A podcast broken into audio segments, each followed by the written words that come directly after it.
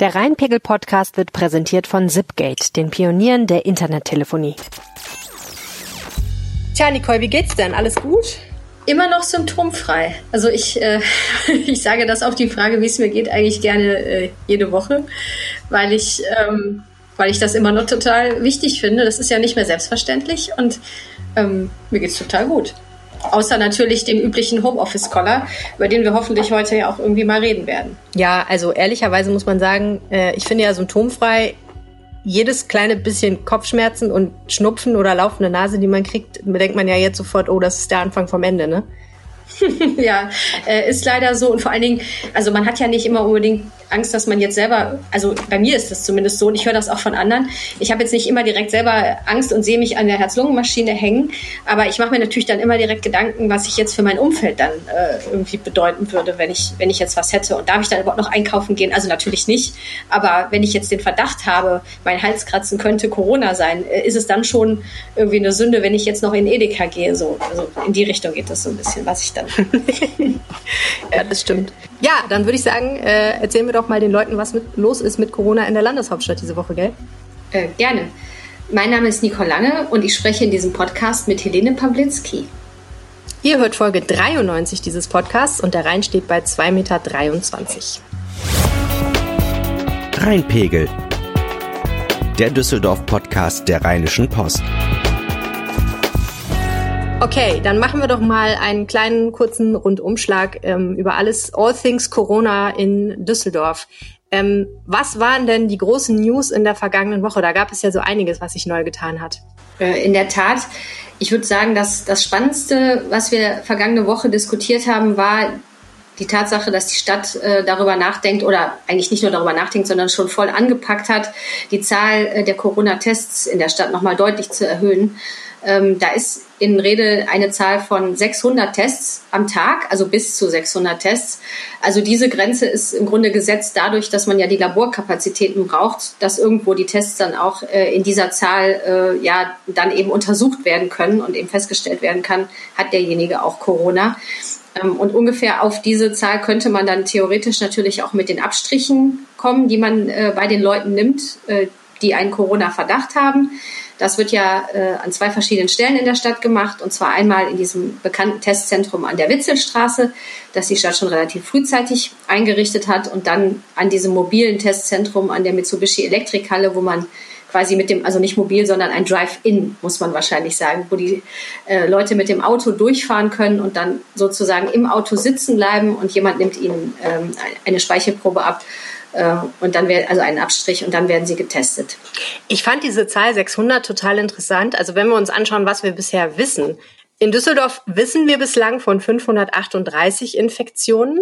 Ja, ähm, das sind relativ wenige tatsächlich, wenn man es vergleicht mit anderen Städten wie zum Beispiel Köln äh, 87 Infektionen pro 100.000 Einwohner. Da habe ich gedacht, okay, wenn man jetzt 600 Menschen am Tag testen kann, also mehr Menschen testen kann, als wir bislang von bestätigten Infektionsfällen wissen, ist das dann eine grandiose Überschätzung oder ist das genau richtig?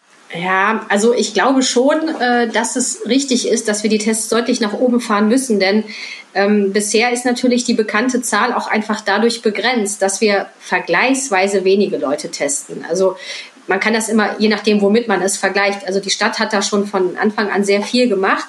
Aber es gibt ja immer noch äh, klare Kriterien, nach denen man entweder getestet wird oder nicht.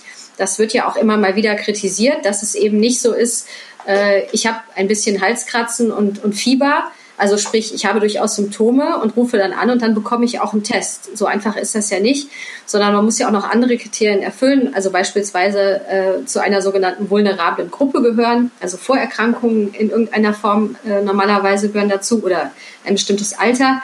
Äh, oder eben, ich bin Angehöriger einer systemrelevanten Berufsgruppe.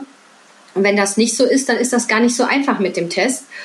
Und ähm, naja, man kann natürlich dann schon fragen, fallen dadurch mal Menschen durchs Raster, die das gerne früher gewusst hätten? Da gibt's ja immer wieder Fälle, wo man sagt, gut, da war das streng genommen richtig, dass die Stadt da nicht getestet hat. Aber wenn die Leute dann schwer erkranken, äh, dann sagt man sich hinterher, vielleicht hätten die das doch gerne früher gewusst, dass da eine Infektion vorliegt.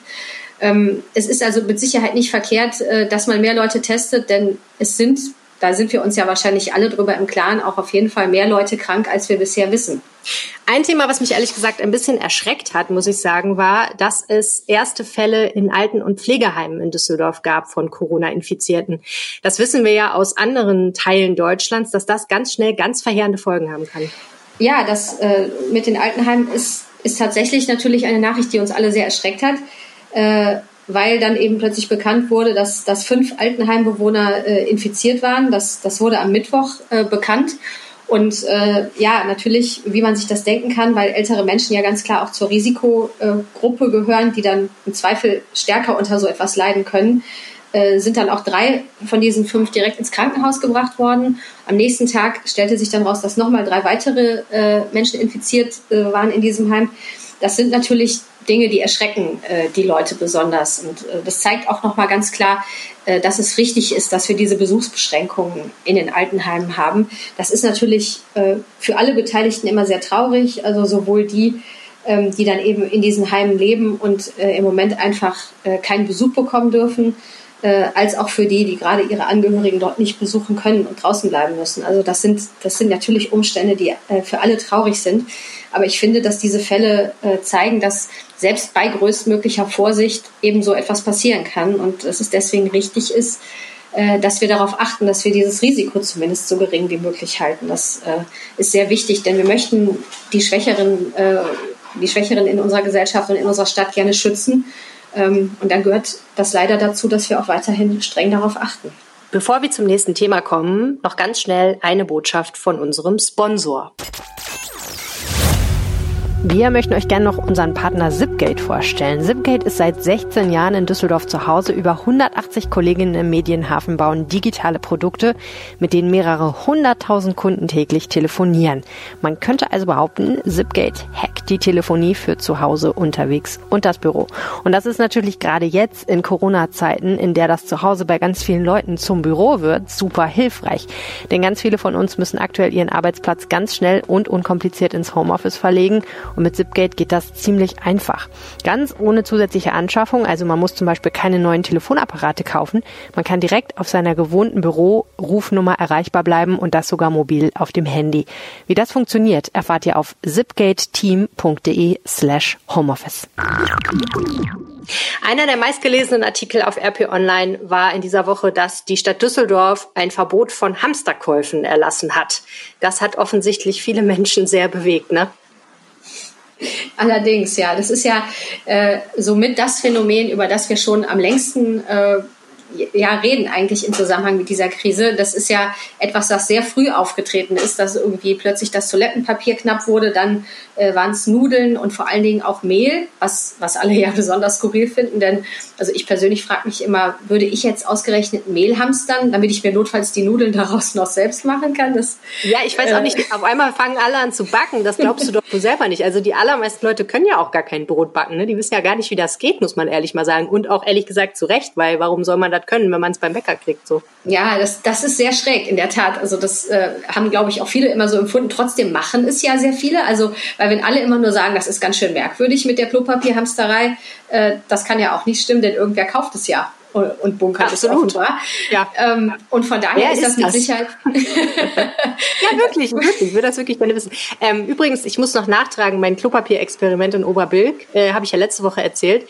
Ähm, ist nach äh, circa siebeneinhalb Stunden damit zu Ende gegangen, dass ähm, jemand die Kiste geklaut hat. Also um eins oder halb zwei oder so, also kurz nachdem wir gepodcastet haben, ist ein Nachbar aus dem Haus gekommen und hat sich die Rolle genommen, weil er gesagt hat, er hat kein Klopapier mehr und wir haben uns sehr nett unterhalten. Das heißt, zumindest hatte es den Effekt, dass ich ein nettes Gespräch mit einem Mann geführt habe, der hier nebenan wohnt und den ich gar nicht kannte.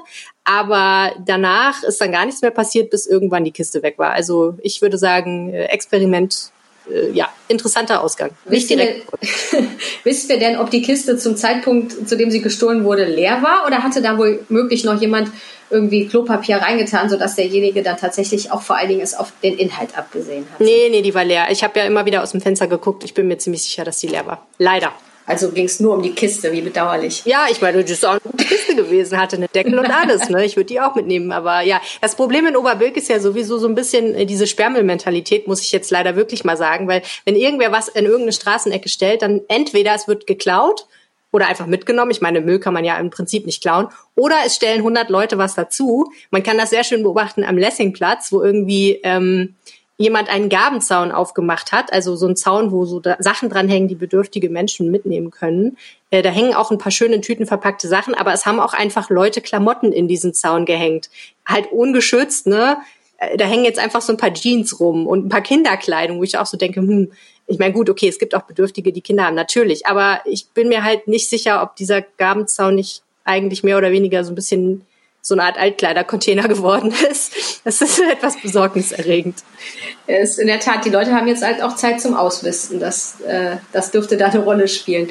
Aber wenn ich noch zu den Hamsterkäufen noch, noch was sagen darf, ja, äh, wir haben ja gerade über die, über die Verordnung gesprochen. Ähm, das ist ja ganz interessant, äh, wie damit jetzt tatsächlich umgegangen wird. Denn die Stadt hat ja diese Verordnung dann schon also sie hat die zwar erlassen, aber die ist ja noch nicht so konkret. Also in dieser Verordnung steht ja nicht offiziell drin, auf äh, welche Lebensmittel, auf welche Kaufmengen jetzt beschränkt werden, sondern das ist ja den Händlern dann bis zu einem gewissen Grad auch selbst überlassen. Die sollen eben nur verhindern, dass es äh, Hamsterkäufe gibt. Ähm, und das wird natürlich in den Läden sehr unterschiedlich gesehen. Also was ich jetzt am häufigsten gehört und gesehen habe, war, dass es die Begrenzung tatsächlich für Klopapier, wenn denn überhaupt welches da ist, gibt. Da ist es meistens ein Paket, das man kaufen darf. Äh, bei Mehl sind es zwei Pakete und bei Nudeln auch. Und alles andere wird ganz normal rausgegeben. Ähm, oder ich glaube, Nudeln in einigen Läden natürlich auch frei. Äh, Hefe ist, glaube ich, teilweise noch beschränkt tatsächlich. Aber äh, was ja einen guten Zusammenhang mit dem Mehl ergibt. Ähm, und ansonsten, ähm, ansonsten haben das die Läden eben schon auch noch frei in der Hand, äh, was sie, äh, wie sie diese Verordnung auslegen und was sie dann tatsächlich äh, beschränken, weil viele Dinge sind eben ja auch einfach noch ausreichend da, Gott sei Dank ähm, sodass ja am Ende niemand vor komplett leeren Regalen in einem komplett leeren Supermarkt steht. So, so sieht die Lage ja auch nicht aus. Ja, zum Thema Hefe übrigens, mein Mann, der Pizza sehr schätzt, ähm, hat vermutet, dass die Leute wahrscheinlich einfach viel Hefe gekauft haben, um sie einzufrieren, damit sie genug Hefe haben im Fall von einer Abwesenheit von Pizza in der Stadt. Also falls die Pizzabäcker alle nicht mehr arbeiten dürfen, damit sie sich die Pizza selber machen können. Das ist jetzt allerdings wirklich einer der schlimmsten Fälle, die ich mir vorstellen kann. Die Abwesenheit, wenn wir, wenn wir auch noch die Abwesenheit von Pizza in der Stadt hätten. Nein, ich, also es gibt ja Schlimmeres im Moment. Äh, also, ne, dass das keiner falsch versteht. Mir ist klar, dass es im Moment schlimmere Dinge als die Abwesenheit von, von Pizza gibt. Aber äh, dennoch also schade wäre es schon. Das ist so. Und übrigens Klopapier, nur eine Packung äh, wahrscheinlich pro Nase. Ich habe eine Familie gesehen, eine Mutter mit zwei kleinen Kindern und diese beiden Kinder schleppten jeweils eine Packung Klopapier. Die Mutter hatte auch eine dabei. Äh, die Klopapierpackungen waren in etwa so groß wie die Kinder, also es war gar nicht so einfach für die, die zu transportieren. Und ich habe dann da gestanden und gedacht so, im ersten Moment habe ich gedacht krass und dann habe ich gedacht, ja gut, aber mit einer mehrköpfigen Familie brauchst du wahrscheinlich wirklich so viel Klopapier. Aber da stellte sich mir tatsächlich auch nochmal diese Frage, wo fängt eigentlich der Hamsterkauf an? Weil eine große Familie, die muss ja einfach riesige Mengen an Zeug äh, einkaufen. Ja, die Debatte gibt's ja auch immer wieder. Die Frage, ob dann, äh, wenn es solche Beschränkungen gibt, ob dann nicht größere Familien mit mehreren Kindern im Nachteil sind. Wobei ich jetzt ehrlicherweise sagen muss, also diese drei Pakete Klopapier wundern mich. Äh, also das ist eigentlich fast nirgendwo mehr so, dass man das einfach so bekommt. Und äh, mir, haben, mir haben auch Supermarktmitarbeiter äh, und, und Chefs gesagt, nee, können wir deshalb nicht machen, weil wir eben nie, wir können ja nicht Nachweise verlangen, wie viele Leute in dem Haushalt wohnen. Und wir können ja jetzt auch nicht die belohnen, die quasi dann mit ihren drei Kindern dann anreisen und denen, die die drei Kinder zu Hause gelassen haben, sagen, ich glaube Ihnen jetzt aber nicht, dass Sie drei Kinder haben und deswegen kommen Sie nur eine. Äh, deswegen sagen die tatsächlich, die Mengenbegrenzung gilt pro Familie, die einkauft normalerweise ähm, und beschränken das dann auch entsprechend. Da hat diejenige Mutter dann vielleicht einfach Glück gehabt. Ähm, ja, also, aber finde ich jetzt auch überraschend. Ich weiß ja auch nicht, ob sie es gerade gekauft hatte oder bei irgendjemandem abgeholt. Aber geht dir das auch so, wenn du jetzt so jemanden sehen würdest? Also wenn ich diese Frau gesehen hätte mit drei Paketen Klopapier, ja, ja, auch mit zwei Kindern, so dass man so ein bisschen so Neid oder dass man denkt, so, so, du hast also drei Pakete Klopapier. Das ist echt komisch. Es ist psychologisch sehr bemerkenswert. Total. Ne? Ich meine, erstens, ja, der Impuls ist immer sofort da und ich versuche den auch immer sofort zu unterdrücken, genauso wie ich auch verzweifelt versucht habe zu unterdrücken, den Impuls Klopapier bei Zurheide zu kaufen wo es das gab für, wie ich finde, einen relativ hohen Preis. Und weil wir aber noch welches zu Hause hatten, habe ich dann keins mitgenommen, weil ich gedacht habe, was soll der Scheiß? Ich lasse mich doch hier nicht auf diesen Quatsch ein. Aber der Impuls war auf jeden Fall da. Und ich sage ja seit Anfang der Krise, das ist alles gut und schön mit Gabenzäunen und Klatschen für irgendwie Krankenschwestern und äh, wir sind alle lieb und nett und helfen unseren äh, Nachbarn beim Einkaufen. Aber ganz klar ist doch auch, wenn wir wirklich in einer Notsituation wären, wenn es wirklich so wäre, dass es nicht mehr genug zu essen in den Supermärkten gibt oder dass es ganz schwierig ist, in Supermärkte reinzukommen. Es kursierten ja auch ganz lange diese Gerüchte, es werde irgendwann beschränkte Öffnungszeiten von Supermärkten geben. Im Internet kursiert so ein gefakter Fokusartikel, wo drin steht, nur noch montags und freitags jeweils zwei Stunden. Und wenn sich da irgendwie 150 Leute vor jedem Supermarkt in einer Schlange wiederfänden, dann weiß ich aber auch ganz genau, dass es früher oder später wirklich äh, ziemlich Aufruhr geben würde. Also ich glaube schon eigentlich, ich bin da nicht so fürchterlich optimistisch, was die Güte des Menschen in solchen Krisensituationen angeht. In dem Moment, wo klar ist, wir müssen wirklich rationieren, es gibt wirklich nicht mehr genug zu essen. Ähm, ne? Oder sagen wir mal, es gibt nicht mehr so viel zu essen, wie wir es gewöhnt sind. Da sind wir ja noch weit entfernt von irgendwie Hunger schieben, sondern sind dann vielleicht einfach nur an einem Punkt, dass wir nicht mehr zu jeder Zeit alles bekommen, was wir wollen, sondern uns irgendwie auf, weiß ich auch nicht, Brot und Butter beschränken müssten ich glaube, dann würde das ganz, ganz schnell bergab gehen mit unserer aller Zivilisiertheit. Ja, leider, also ich würde dir jetzt so gern widersprechen, äh, aber äh, ja, leider glaube ich, dass du recht hast und dass man das an einigen Stellen eben auch wirklich schon sieht. Also wenn man eben tatsächlich beobachtet, wie Leute jetzt schon miteinander umgehen ähm, und dann auch auf die Einkaufswagen der anderen gucken und auch wie gnadenlos manche Leute auch jetzt bunkern, auch wenn sie wissen, okay, alles, was ich jetzt hier mitnehme, kann der nächste nicht mehr kaufen, wenn ich dann irgendwie fünf Portionen davon habe. Also ähm, ich finde, dass das belegt leider tatsächlich, also ich glaube immer noch, dass die guten Menschen überwiegen. Ähm, aber ja, die Ängste scheinen halt auch sehr ausgeprägt zu sein. Vielleicht auch, weil wir das alle nicht kennen, weil wir alle Überfluss äh, sehr gewöhnt sind. Ähm, das machen wir uns ja im Alltag normalerweise gar nicht klar, wie normal das für uns ist, dass wirklich alles jederzeit verfügbar ist. Und äh, wenn uns dann mal kurz jemand äh, aufzeigt, dass das auch mal anders sein kann, äh, ja, dann fällt es, glaube ich, im ersten Moment schwer, das einfach so hinzunehmen, sondern dann versucht man für sich selber, äh, das so aufrechtzuerhalten. Das ist so, ja. Gleich geht's weiter mit dem nächsten Thema, aber vorher noch eine kleine Botschaft in eigener Sache. Der Rheinpegel-Podcast ist für euch kostenlos, aber natürlich kosten Recherche und Produktion trotzdem Geld. Und wenn ihr uns unterstützen wollt, damit es den Rheinpegel weitergibt, dann geht das ganz einfach. Schließt einfach ein RP Plus Abo ab. Das kostet die ersten drei Monate lang 99 Cent und danach 4,99 Euro im Monat. Und es ist monatlich kündbar. Ihr bekommt dafür vollen Zugriff auf RP Online und das gute Gefühl, Anne und mir einen riesengroßen Gefallen zu tun. Das Angebot findet ihr auf rp-online.de slash Rheinpegel-Angebot, also rp-online slash Rheinpegel-Angebot. Und ich würde mich sehr freuen, wenn ihr uns unterstützt. Danke. Enden wir doch vielleicht mit einem ziemlich positiven Thema. Die Luft in Düsseldorf ist extrem viel besser seit Corona. Wie kommt das? Ähm, ja, also sagen wir mal so, ich mache jetzt mal die Einschränkung, die auch das Umweltamt zum Beispiel macht, weil man ist dort ja äh, sehr vorsichtig, eben weil man, weil die Experten dort wissen, dass Messwerte auch immer von zahlreichen anderen Dingen beeinflusst sind. Also da spielen ja auch äh, Fragen eine Rolle, wie warm oder kalt ist es an dem Tag, wie sind die Windverhältnisse, wie sind die Regenverhältnisse. Trotzdem äh, zeigen die Werte gegenüber dem Vergleichsdatum im Vorjahr eben eine klare Verbesserung der Luftwerte. Und äh, es gibt natürlich wenn man sich auch gleichzeitig die Verkehrsstatistik dazu anguckt, ähm, dann kann man auch sehr schnell sehen, es wird, ist ein deutlich geringerer äh, Pkw-Verkehr an den entsprechenden Messstellen im Moment festzustellen. Ähm, das heißt, man erreicht dann halt mal schnell locker Werte, die sonst bestenfalls an einem Sonntag äh, zu erreichen sind. Und da natürlich Abgase einen Einfluss auf die Luftqualität haben, äh, ist das ja kaum überraschend, dass das deutlich besser geworden ist ähm, wie genau, also ob man jetzt wirklich messen kann, um wie viel Prozent die Luft wegen der Corona-Beschränkungen besser geworden ist. Also da halten die sich sehr zurück. Aber dass es im Moment eine klare Verbesserung gibt, äh, darüber ist man sich dann wenigstens einig. Hurra! Ja, das war der Rheinpegel für diese Woche. Wenn ihr uns helfen und unterstützen wollt, könnt ihr natürlich ein RP Plus Abo abschließen, aber ihr könnt auch einfach diesen Podcast in eurer App abonnieren und ihn dann weiterempfehlen. Gerne auch ein paar Sterne zur Bewertung da lassen.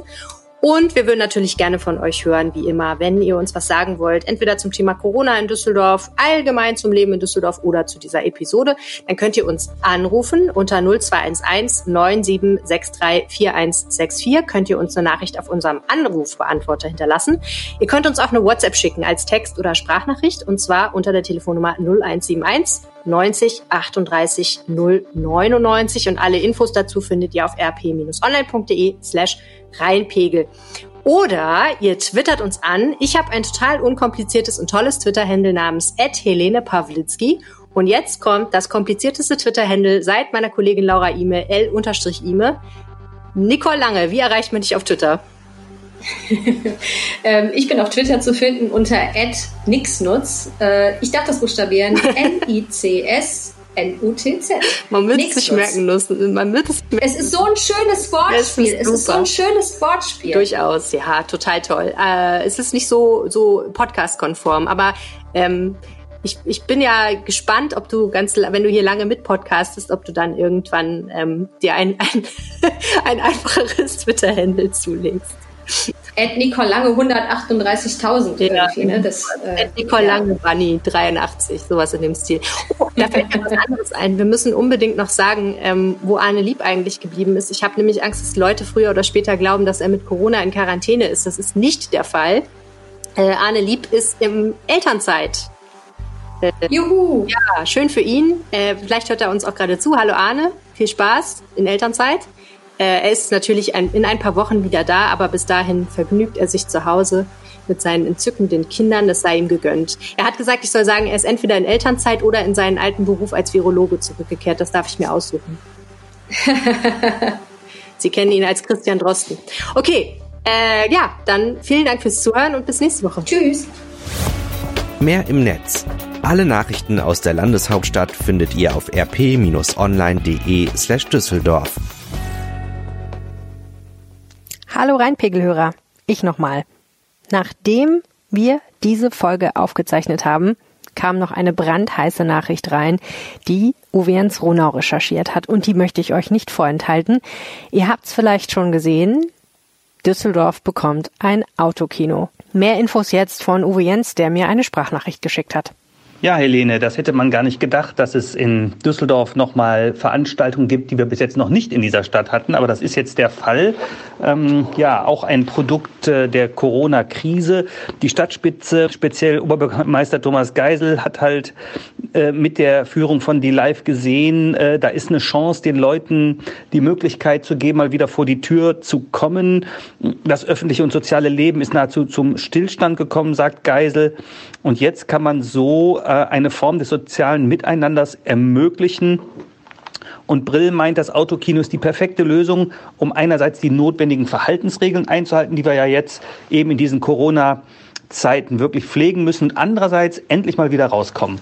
Und äh, das wird jetzt äh, in einem ja, Affenzahn aufgebaut auf dem Messeparkplatz P1. Der wird einigen noch in Erinnerung sein. Da sollte ja auch das Ed Sheeran-Konzert äh, stattfinden. Und äh, das ist eine asphaltierte Fläche. Ähm, Lärm gibt's auch keinen für die Nachbarn. Da komme ich gleich zu. Und äh, es wird jetzt die 400 Quadratmeter große Leinwand des Open-Air-Kinos, was wir alle aus dem Rheinpark und dem Sommer kennen, wird jetzt dort aufgebaut. Und am Mittwoch soll es schon losgehen mit dem Film Lindenberg, Mach dein Ding. Man darf also tatsächlich nur im äh, Pkw dahin kommen, zu zweit. Die eigenen Kinder bis 14 Jahre dürfen noch mit im Auto sein. Das Ticket kostet dann für das Auto 22 Euro. Und äh, wie es sich gehört, werden die Autos auch in einem Abstand von zwei Metern platziert. Ähm, die Fenster müssen nicht mehr geöffnet werden, um da Lautsprecher in das Auto zu hängen. Nein, das geht jetzt also über eine Radiofrequenz, die man einstellt, kann man dann im Auto äh, den Sound des Filmes verfolgen. Ja, was, was wird gezeigt? Äh, nach dem Lindenberg-Film kommt äh, der Fortuna-Film, Abstiegskandidat Nummer eins. Ähm, dann haben wir Narziss und Goldmund, Sean das Schaf, Nightlife, Parasite, der beim Oscar abgeräumt hat, kommt und die Karten sind ab sofort zu haben. Ich bin gespannt, wie das angenommen wird. Es sind, äh, ist wohl Platz so für 500 Autos. In Essen läuft das Ganze sehr gut. Die Düsseldorfer werden es bestimmt nutzen. Man muss also sagen, Corona hat nicht nur Nachteile für die Stadt. Mehr Infos dazu, wo es Karten gibt für dieses Autokino und natürlich auch zum Programm, kriegt ihr unter autokino-düsseldorf.de und natürlich auf RP Online. Viel Spaß und vielleicht könnt ihr am Wochenende schon vorbeischauen.